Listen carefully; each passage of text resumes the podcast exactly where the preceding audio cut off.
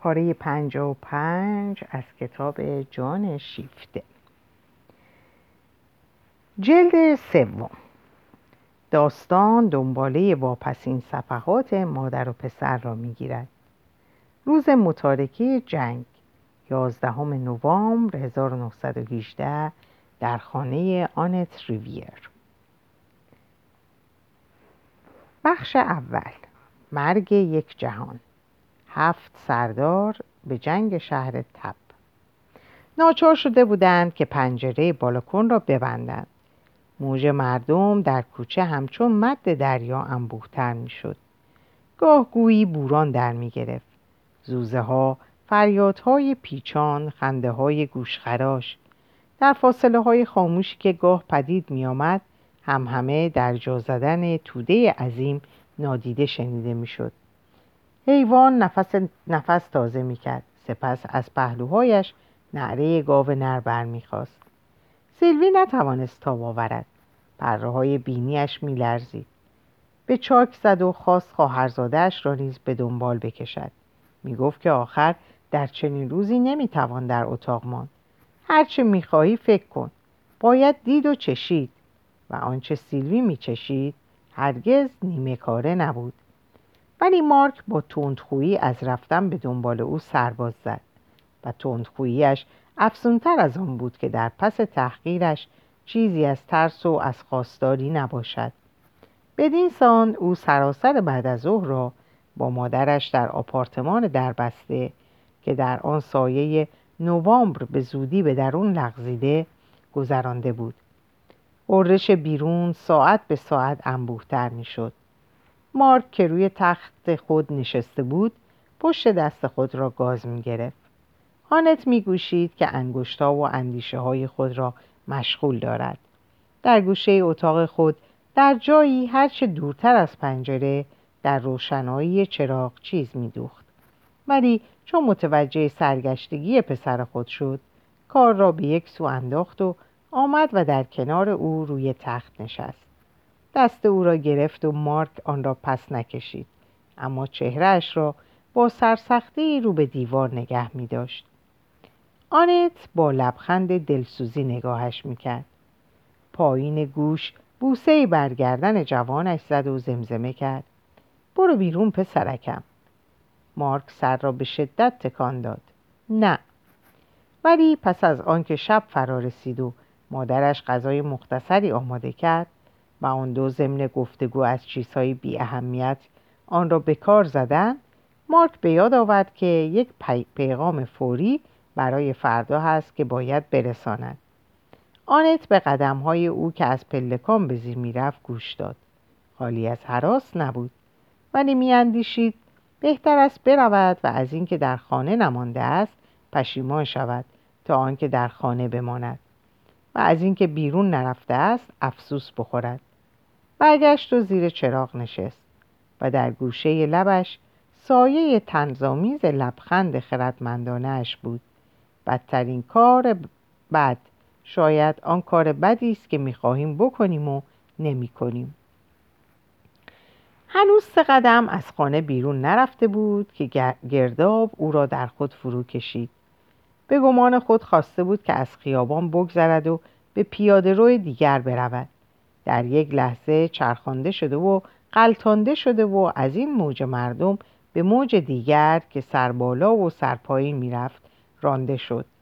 پیش از آن که به خود آید پنجاه متر پایینتر در جهت خلاف آنچه خود می‌خواست رفته شد.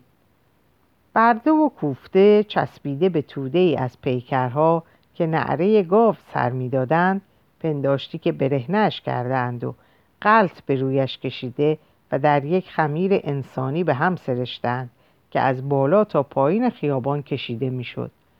مارک با ضربات خشمگین آرنج و کمر و زانو خود را از آن به در آورد ولی نتیجه آن شد که شکم بر شکم چسبیده در موجی که از روبرو می آمد به گروهی از زنان تحریک شده برخورد که زیر فشارهای بیپروا از لذت و ترس فریاد میکشیدند و خود افسار گسیخته فشار می آوردن.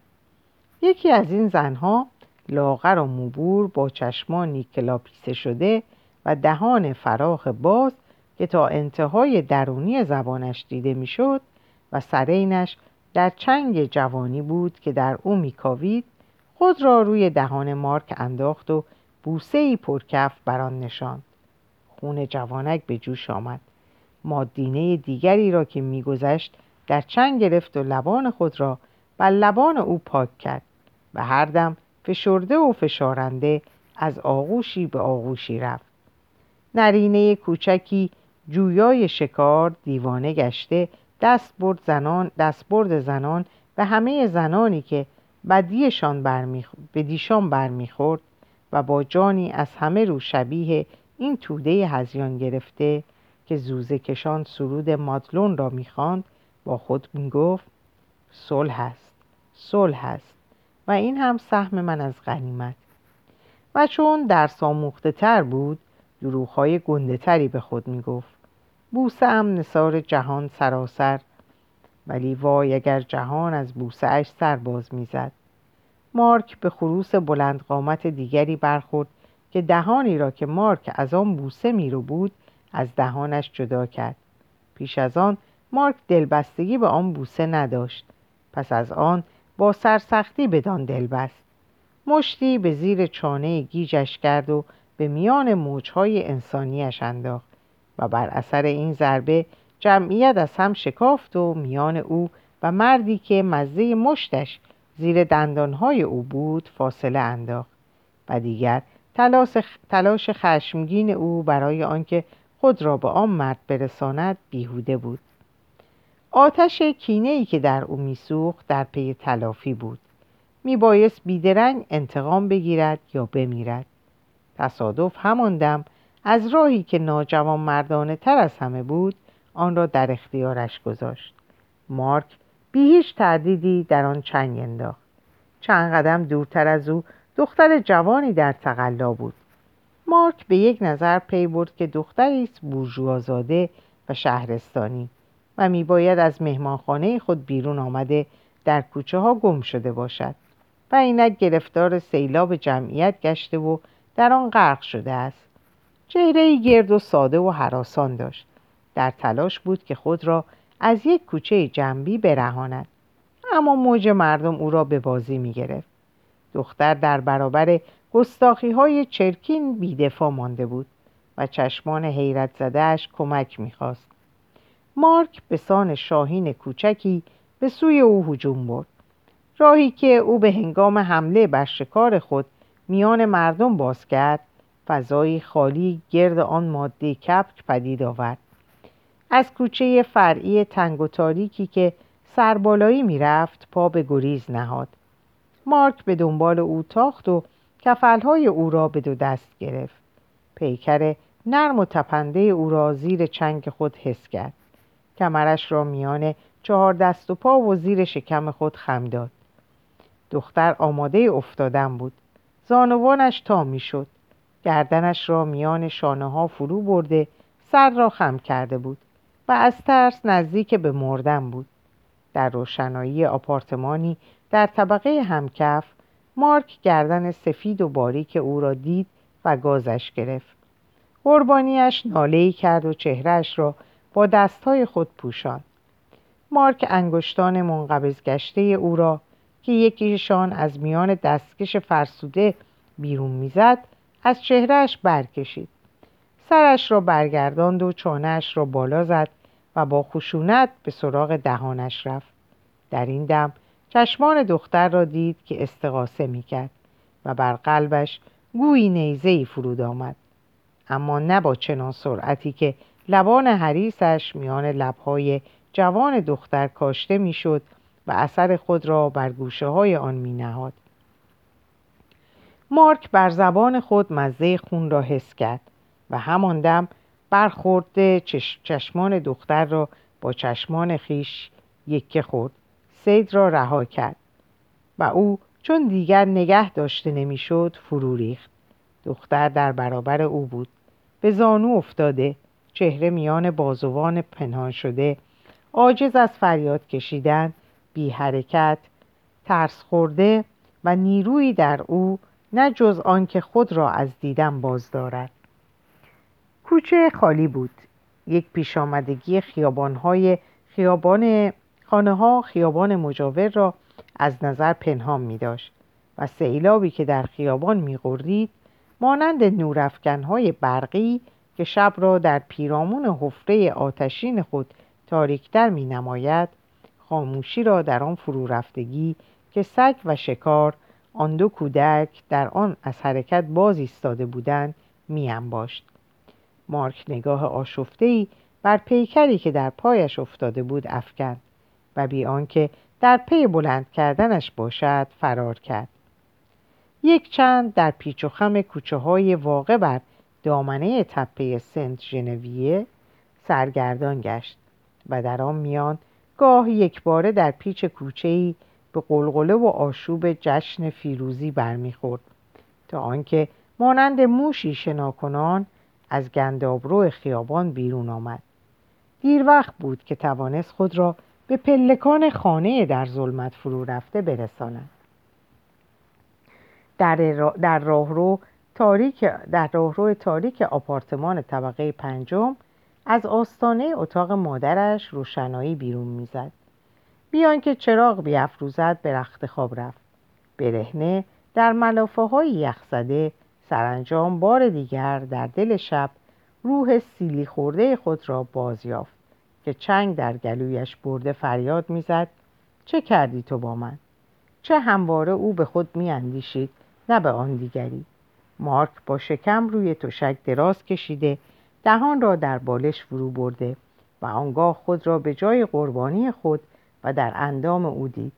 آن گردن لطیف آن پیکر دخترک ستبر زده آن تصاحب به زور و از دوتاشان آنکه بیشتر آلوده شده بود خود او بود.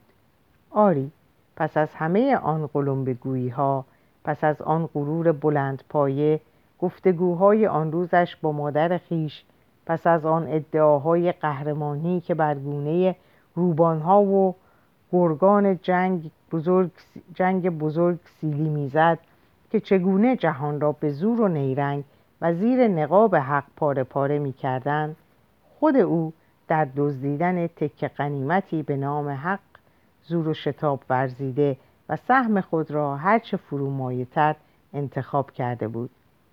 مارک بار دیگر دختر جوان را به زانو روی سنگ فرش کوچه افتاده دید و به یک حرکت ملافه ها را از خود دور کرد. اندیشه آنکه همچون دزد دزد پا به فرار نه... دزد پا به فرار نهاده بود آتشش می‌زد. چیزی نمانده بود که دوان دوان به آنجا که دختر را رها کرده بود برود که چه کند؟ از زمین برگیردش احمق. مارک برهنه بر لبه تشک نشسته بود و در پس دیوار مادرش در بستر خود قلط زد. مارک نفس در سینه حبس کرد و دوباره دراز کشید. دهان بیبزاق دختر را زیر دندان داشت. بار دیگر آن رب را خواهید. حمله تازه ای از بیرحمی به او دست داد. هرچه باشد اثر دندانم روی توست و تو اگر به من برخوردی من خواهمت شناخت. اما تو نخواهی توانست مرا بشناسی. او زنده است و محکومم می کند این اندیشه اندیشه زنده بودن او برایش تحمل ناپذیر شد. کاش امکان داشت که بمیرد و با آن تحرک اندیشهش که بی آنکه از چرخیدن به گرد یک موضوع منصرف شود از او به جهان میپرید. پی برد که چرا آن کس که با انگشت با جنایت تماس یافته است دست خود را در آن فرو می‌برد تا دیگر نبیندش. پس از آن سیلاب ترحم او را فرا گرفت. بگذار زنده باشد خوشبخت باشد. دلش می‌خواست بر کوفتگی های زانوان گردش بوسه زند. پس از رسیدن به این نقطه مارک دیگر دور از آن بود. دور از آن نبود که باز دستخوش همان فشار حیوانی شود که وادارش کرده بود در دختر چنگ بیاندازد. و بدین سان دایره سوزان مسیر خود را از سر بگیرد. و چنین بود که مارک در باقی شب از یک مرحله به مرحله دیگر دوید. دلسوزی و بیرحمی. کینه به خیشتن یا به او. پشیمانی و افسوس. هم از آنچه کرده بود و هم از آنچه نکرده بود. بدو و باز بدو. بیوقفه. پایان کار. شکست است. شکست تنها نقطه ثابت در میان درهم ریختگی جهانی بود. مارک شکست خورده بود. در برابر ضربه های تصادف نیرویی نداشت. بی هیچ سلطه‌ای بر اعمال, اعمال و اندیشه های خود به نخستین برخورد با موجی که از جرفای هستی برمی آمد ارادهش همچون عروس دریا مستحیل شد. این دم او نمی‌داند که تا یک سال دیگر زندگی از او چه خواهد ساخت؟ و این استنباط ننگالود بر او سیلی زد. نه نه باز جنایت بهتر. مارک روی تخت خود نشست و با مشتای خود بر سینه کوفت. می‌خواهم می‌خواهم. چه می‌خواهم؟ آن باشم که می‌خواهم. از اتاق مجاور صدای مهربان مادر زمزمه کرد. گرگ بچم چرا نمیخوابی؟ مارک پاسخ نداد. خشم مرا میپاید. جهش محبت می‌فهمد. برافروختگی سپاس. هر دو کفه ترازو در نوسان است. نه این نه آن. تنها هستم و می‌خواهم تنها بمانم. سر روی پشتی نهاده مارک دیگر جنبشی نکرد. در دو سوی دیوار مادر و پسر بر تخت دراز کشیده با چشمان باز در تاریکی مانده بودند. آنت نیز میاندیشید. بد کردم که حرف زدم. کار تنها به خود او مربوط است. تنها او باید عقده را خالی کند. اما بیان که چیزی بگویند اندیشه همپیمانشان با امواج متناوب در یکدیگر نفوذ می‌کرد و اندک اندک سرانجام تعادلی در ایشان برقرار شد. هنگامی که سپیده بار دیگر در شیشه ها پدیدار گشت آمادهشان یافت که باز در قلمرو روز با پندارها و دامها و نبردهای آن وارد شوند و با آنکه داغ یک شکست دیگر بر تن دارند رو در رو در آن بنگرند و با شوری سوزان نبرد را از نو آغاز کنند. او این جانهای خانواده ریویر کدام بامداد شکست کدام بامداد شکست می‌تواند آنان را در مسیرشان واپس زند؟ ولی هنگامی که پسر جوان در پایان شب بیخوابی در تشت آب سرد ایستاده میلرزید و بار دیگر در غلاف اندامهای خود می‌رفت نگاهش غرقاب زمانه و جهانی را که در آن رها شده بود با آن ناتوانی مفرت خیش با آن مسایب و شرمساری هایی که در راه به انتظار او بود میکاوید و آه می‌کشید. به پایان رسیدن. به پایان رسیدن. یعنی در راه از پا نیفتادن. افتادن. آری ولی در پایان راه مسائب و شرمساری ها باشد. ولی گذشتن به هر قیمت که هست. گذشتن؟ خدایا گذشتن بود. مارک پیشا پیش در آسایش پس از گذشتن خمیازه کشید. دیگر نبودن و این ممکن نیست مگر پس از بوده بودن. مارک بار دیگر پوسته پارچه ای را بر پوست جوان خود که از مالش لیف سرخ شده بود کشید و ماهیچه ها سفت گشته گرگ جوان بار دیگر با دندانهای به هم فشرده پی شکار زندگی رفت. با این همه این شکار در عصر و زمان دیگر ماجرایی بس گیراست به رغم دامهای طبیعت و همه آنچه اجتماع برای زهراگین کردن جوانی اختراع کرده و از جمله میخکوب کردنش و نیمکت های شکنجه یا دبیرستان یا سربازخانه قلقل و آشوب جوانی چه زیباست. ولی در 1981 بیست سالگی در مقیاس زندگی معمولی نبود. می توانست هم چهارده سال بیارزد هم هشتاد سال. بیست سالگی آن زمان از تکه پاره درست به هم جفت نشده همه سالهای عمر ساخته شده بود در این حال بیش از آنچه باید و, و نه آن اندازه که بتوان خود را بدان پوشاند درسها به نخستین حرکت می شکافت و از خلال پارگی ها تن برهنه و آرزوها دیده می‌شد. مردان پیشین مردانی که آنان را کاشته بودند تخم خود را باز نمی شناختند و دریده دریده این پسران که پدران خود را گم کرده بودند مردان نسل پیش بیگانگانی می نمودند که دور نبود آنان دشمنشان بدارند و به هر حال تحقیرشان می کردند. حتی در میان خودشان خود این جوانها تقریبا هیچ امکان تفاهم نبود هر کدامشان پازل دیگری بود و کاش زندگی همینقدر یک بازی بود بسیاریشان میکوشیدند که این را بباورانند تا خود باورش کنند ولی خوب می‌دانستند که در این صورت زندگی یک بازی وحشتبار بازی یک دیوانه می بود همه چیز ویران گشته بود و بادی که بر دشت ویرانه ها میورزید عفونت گودال هایی را که در آن نعش ها انباشته شده بود با خود می آورد. کجا امکان نوسازی جهان بود و با چه سنگ هایی و روی چه زمینی و بر پایه چه داده هایی هیچ نمی‌دانستند در این ویران سرایی که دود از آن برمیخواست چیزی نمی‌دیدند تنها چیزی که کم بود نداشت بازوی کار بود. ولی برای بازوان 20 ساله سخت است که به عنوان همه نصیب خود از زندگی در این دوران که چندان زود میگذرد و چنان در خطر است خود را به یک کار توانفرسای گلکاری محکوم کنند. و کسی را هم نداشته باشند که رهبریشان کند. از کجا می‌دانستند که حتی پیش از آنکه نخستین دیوارها را بر خاک سست پینهند زمین لرزه تازه‌ای نخواهد آمد و آن همه را فرو نخواهد ریخت؟ چه کسی می‌توانست دوام جهانی را که بر پایه معاهدات جنایت و حماقت برپا داشته می‌شد باور بدارد؟ همه چیز سست و لرزان بود. هیچ چیز مطمئن نبود. زندگی فردایی از پس نداشت. فردا باز قرقاب می توانست دهم بگشاید. جنگ جنگ های بیرون و درون هر دو آنان جز امروز چیزی در دست نداشتند. اگر با ده انگشت با هر بیست انگشت دستها و پاها در آن چنگ نمیانداختند از دست می‌رفتند. ولی این امروز را کجا می‌توان به چنگ گرفت؟ در کجایش می‌توان ناخون فرو کرد؟ نمی‌توان در آغوشش کشید.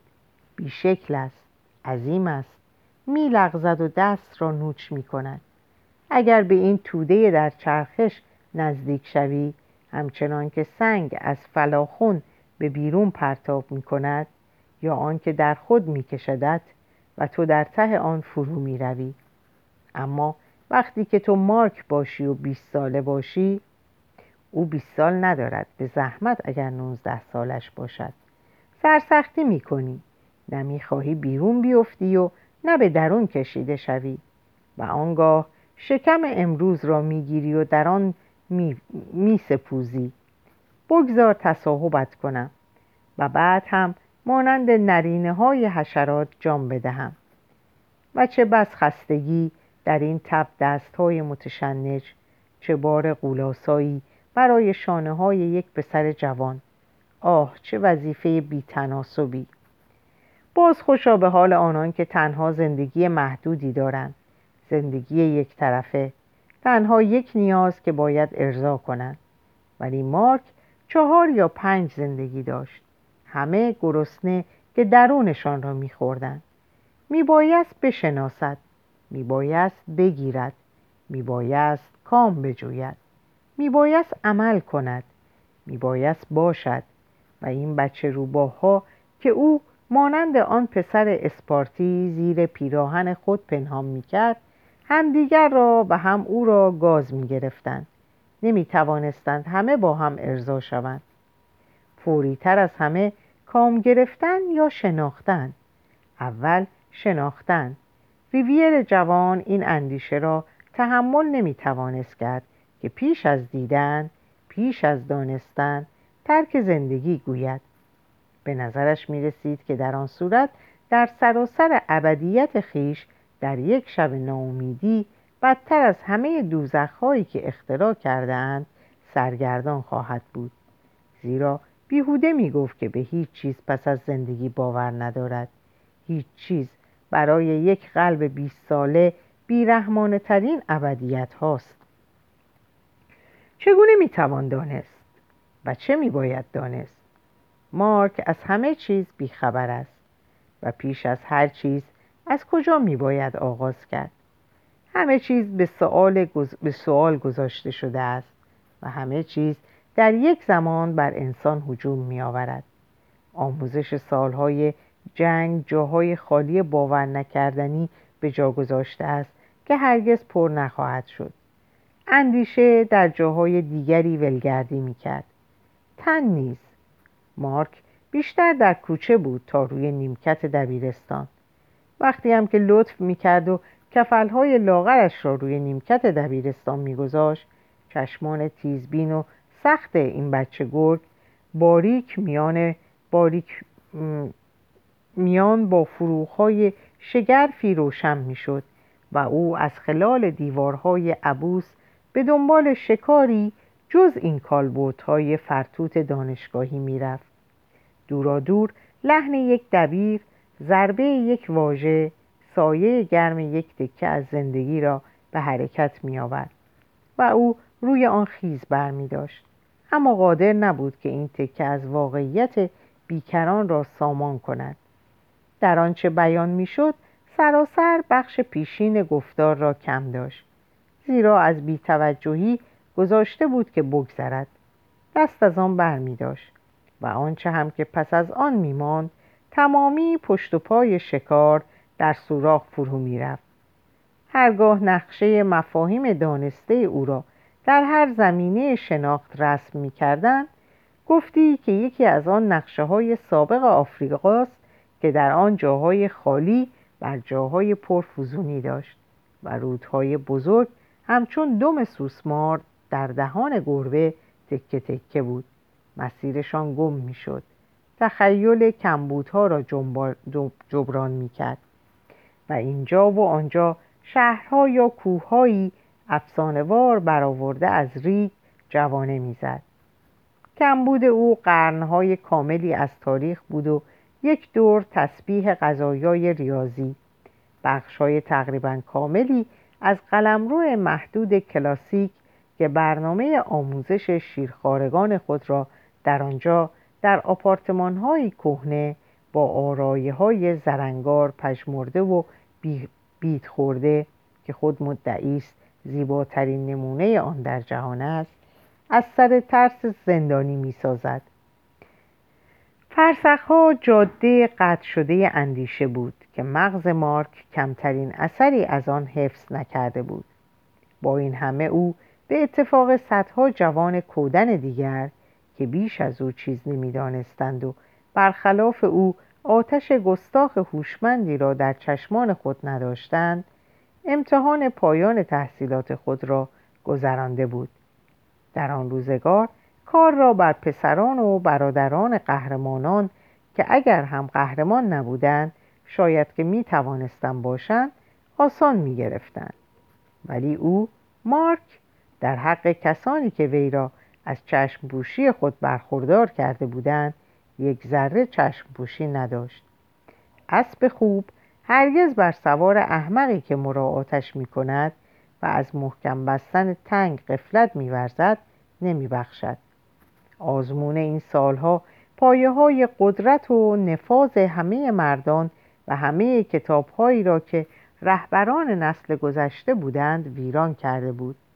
آنچه از این گونه دیده بودند آنچه از این دست خوانده بودند کم و بعد با مایه های امروز, با مایه های امروز سازگار نبود.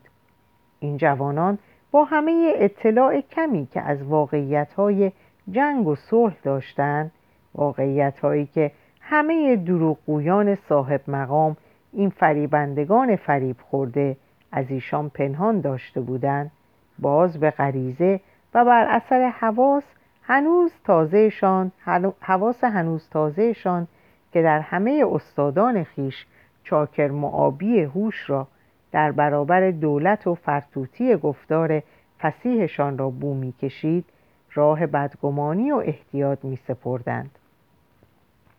به فرض آن هم که جایی در فرانسه یا بیرون آن نیروهای آزاد و حقیقی باقی مانده باشند. این جوانان چیزی از آن نمی‌دانستند. مراقبت شده بود که از پیش, از پیش آنها نیروها را نزدشان اعتبار سازند و آنان هیچ میل نداشتند که در این احکام غلط تجدید نظر کنند. اعتمادشان تباه گشته بود. آنان همه اندیشه نیم قرن پیش از خود را و کم مانده بود که همه اندیشه باقی اصر را زیر این عنوان تحقیرآمیز میگذاشتند. باد و هوا خیک های باد کرده باد کرده واژه ها و پی پی می بردن که خیک های جوان خودشان کاری جز این نخواهد داشت که با واجه های دیگری پرباد شود. این همه نه دهم نه دهم محتوای هوش انسانی است. اگر بخواهد که خالی بماند و خالی بودن هم سراسیمش می کند کاملا درست است که طبیعت از خلع بیزار است و نمی‌تواند تن دهد که بگوید هیچ نمی‌دانم. باید دانست وگرنه شخص میمیرد. ولی پیش از هر چیز باید نان خورد و برای کسی مانند مارک ریویر نان چیزی است که اگر خود به جستجوی آن نرود به دهانش نخواهد آمد. مگر آنکه آن را از دهان مادرش برو باید و غرورش می‌گوید بس است. از این پس من تنها نانی را خواهم خورد که خود به دست آورده باشم. مارک امروز صبح دو کار مشخص دارد. دو فانوس در مهی که هنوز مغزش را به مانند شهر انباشته است. یک درس مکالمه به یک آمریکایی موسرخ با, جسمانی با چشمانی گررنگ. عضو هیئت نمایندگی ویلسون که در محله لامونت مسکن دارد و دیگر دستنویس منظومه های جفنگی که مارگ ناگزیر بوده است فرانسه آن را که رنگ برزیلی داشت به حساب مرد زردنبویی از اهالی ریو که منزلش در نزدیکی سوربن است با بیحوصلگی و خشم اصلاح کند. در محل نخستین در بسته است. همسایه‌ای می‌گوید که آن مرد که پیراهن ستاره نگار به تن دارد هنوز به خانه باز نگشته است. و پس از آنکه او از او جویا می شود که چه می خواهد به ریشخند می که نگران نباشد. شاگردش سرگرم فرا گرفتن فرانسه با روشی مستقیمتر از, از آن اوست. مارک سخت خشمگین به سراغ مشتری دوم خود رفت. در پلکان زن سلایدار نگهش داشت. آقایی که رنگش مانند به زرد بود بر اثر گریپ اسپانیولی مرده بود. هیچ نشانی هم به جا نگذاشته بود. مارک وارث منظومه ها شده بود. مرد دیگر تعجبی بر نمی انگیخت. با این همه در فردای روز متارکه و آن شلیک توپ ها انسان, سر... انسان سرخوردگی مبهمی احساس می‌کرد. پس هیچ چیز عوض نشده است. ولی کشخلقی مارک بیشتر متوجه خود مرده بود که سیاه مشق احمقانه ای را به او تحمیل کرده بیان که دستمزش را پرداخته باشد. در رفته بود. مارک تیره و تار همچون ابری بارانزا از قیز گره بر ابرو میافکند. نگاه روشن دختر جوانی از خلال ابر گذشت. مارک چشمان خاکستری دختر سیاه موی را با رنگ چهره مات که رفیق درسش بود شناخت خاطرش از لبخند تنظامیز این چشمان شکفت دختر دیگر از او گذشته بود گامهای آسوده و چالاک ساقهای باریکش او را به سوی سربه می برد. مارک پس از مختصر اندیشهی به دنبال او رفت. در آن زمان کتابخانه دانشگاه برای برخی از جوانان به صورت ستادی درآمده بود. آنان بدانجا روی می آوردن تا تردیدها و ناباوری های خود را یک کاسه کنند. مارک خود را در پله ها به هانریت به هانریت روش رساند. چشمان زیرک دختر به بررسی او پرداخت. پلک ها کبود، رنگی خاکی، سر و رو افسرده. فردای شب جشن که به نظر نمی آید شما را دچار آشوب کرده باشد رنگ و روی آسوده ای دارید. بله خوب خوابیدم متشکرم. هیچ هم به هوس نیفتادید که بینی نکتیزتان را از خانه بیرون بیارید؟ از پنجره اتاقم چرا؟ به اندازه کافی دیدم. جانورهای باغ وحش. من یکی از آنها بودم. حاجت به گفتن نیست. مارک با سر روی آزرده گفت متشکرم. دختر خندید. خیال می‌کنید که من در این باره شک داشتم؟ دیگه بدتر. آن دو در آستانه کتابخانه بودند. دختر در شیشه نگاهی به خود افکند و دستی به موهای خود زد. یکی بیشتر یا کمتر نباید به دل گرفت. دختر به درون تالار قرائت رفت. مارک چشمش به برخی از دوستان خود افتاد. نام دوست بیشتر اقراق بود. میان این پسران دوستی مستحکمی وجود نداشت. هر کدامشان بیش از اندازه به خود مشغول بود. و اما ریویر جوان به مشخصه از رفقای همسال خود برکنار بود. کمتر دوستش داشتند. آن هم به سبب خلق و خوی عبوسش ریشتنداریش. لب غالبا به تحقیر فرو افتادهش قضاوت سختش و همچنین برتری آشکارش در مدرسه و در امتحانات. ولی خواهناخوا به همین دلیل از نفوذی برخوردار بود. تأثیر مادرش هم پیش از دیگران به او در برابر سرایت حماقت همگانی مسئولیت بخشیده بود. مارک مانند آن دیگران مانند آن دیگران منتظر پایان جنگ نشده بود. تا به فریبکاری جهانی پی ببرد و آن را اعلام بدارد. این تقدم که او بر آنان داشت به هنگام و به هنگام خود خود آن را به بهای بدنامی سختی خریده بود امروز که چشمشان باز شده بود اعتباری به او می‌داد. آنان چندان انصاف داشتند که اعتراف کنند حق با مارک بوده است. و در آن زمان آنچه اینان بدان نیاز داشتند آن نبود که از نرینه و مادینه کسی را بیابند که دوستش بدارند. دوستی و دشمنی در آن روزها ارزان بود. بلکه کسی که بتوان باورش داشت کسی که روشن ببیند.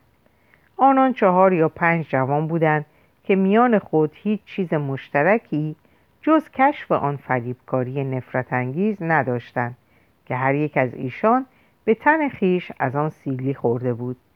شرمساری و جسم آن که گرفتار چنین دامی بودند نیاز انتقام کشیدن و خاص نیاز دفاع از خیشتن در برابر فریبکاری های آینده آنان را برام می داشت که به هر قیمت که باشد بیرون از باقی گله, گله گرد همایند برایشان لازم بود که دوگانگی ها و بیگانگی های خود را واردار به خاموشی کنند تا بتوانند ناتوانی ها و نیرومندی های خود را با هم در میان نهند. دوست نه ولی متحد شوند.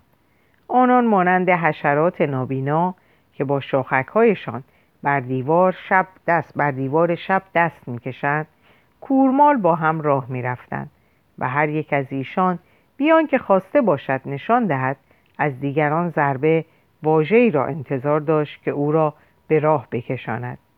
در این باره آنان چنان چیزی بیشتر از یکدیگر نمی‌دانستند اما هم هر پنج تن از محیط های مختلفی می آمدند.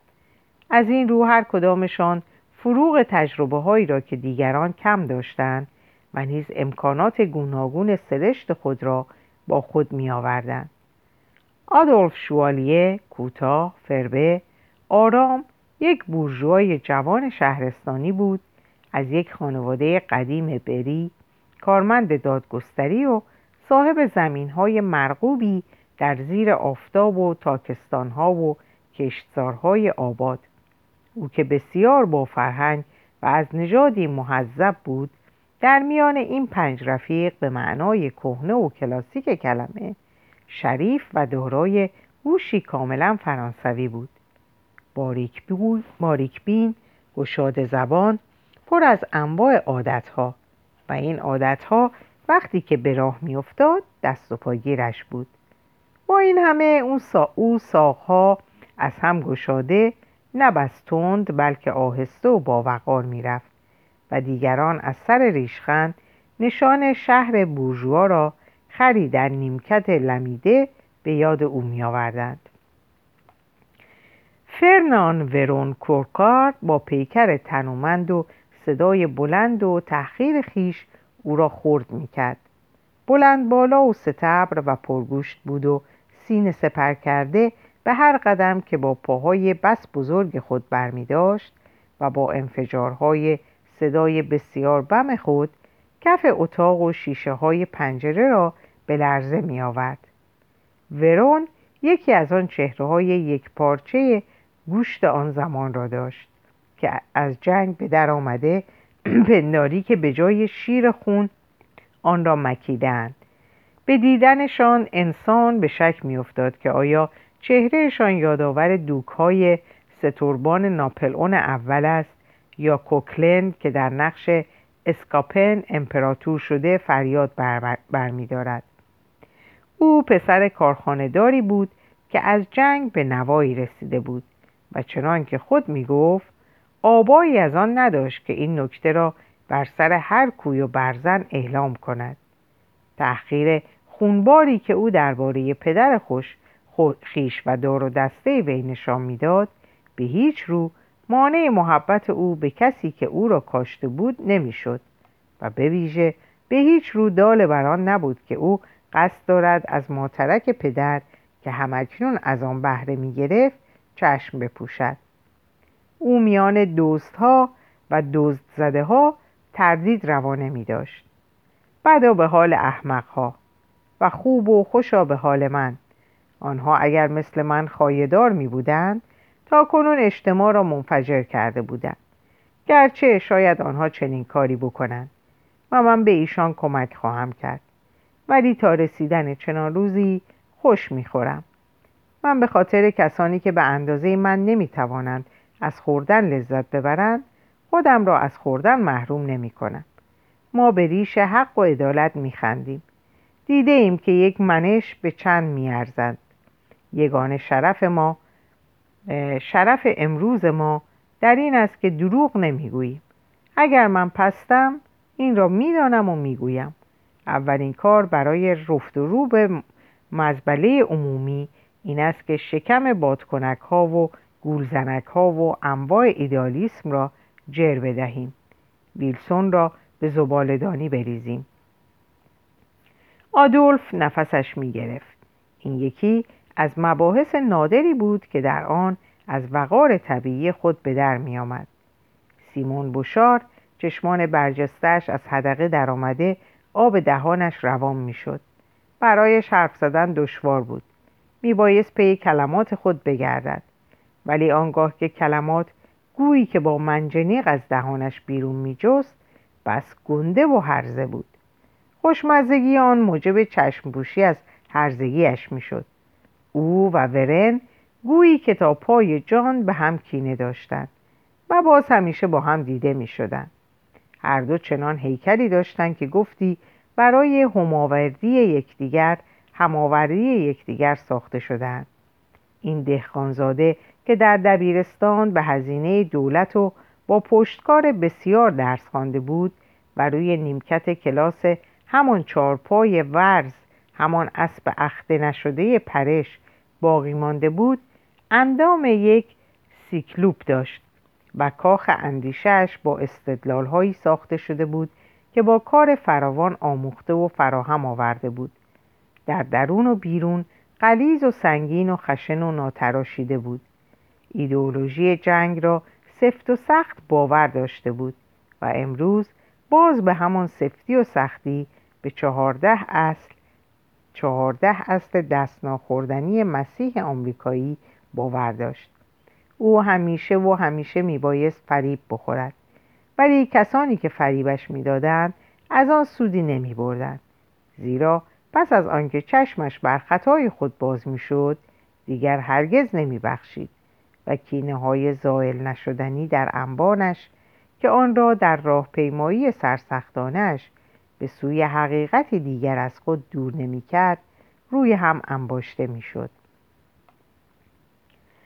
سنلوس یا ژان کازیمر خود را با چنین کولهباری به دردسر نمیانداخت و نه از آن هم کمتر با چنین هدفی نام پرتمقطراتش تنها چیز دست و پاگیری بود که با خود داشت. سخت مصمم بود که در نخستین فرصت آن را از خود دور کند. او این نام را مدیون گشاده دستی پدرش بود. مردی لهستانی که پس از کاشتن او زیر پوست ابریشمین یک ستاره سینمای فرانسوی بخشش های خود را به همین محدود کرده بود. و اما مادرش از سفید پوستان جزایر آنتیل بود که به خیشاوندی خود با آن ماده میمون خوشگل جوزفین اول که پرودون جاودانیش ساخته است مینازید. ژان کازیمیر استخوانهای ریز و چشمان مخملی و آن اثر ظریف شست و فرورفتگی گونه هایش را از او داشت. مانند جیوه پر جنب و جوش بود. نکته سنج و پرشور. برای آنکه پیوسته در حرکت باشد بهانه لازم نداشت. هیچ چیز کمترین مقررات اخلاقی یا عقلی پایبندش نمی‌کرد. وقت خود را در بحث و جدل به هدر نمی‌داد. ولی خوش داشت که تماشاگر بحث و جدل دیگران باشد و از ضربات به جایی که به هم وارد می‌کردند بخندد.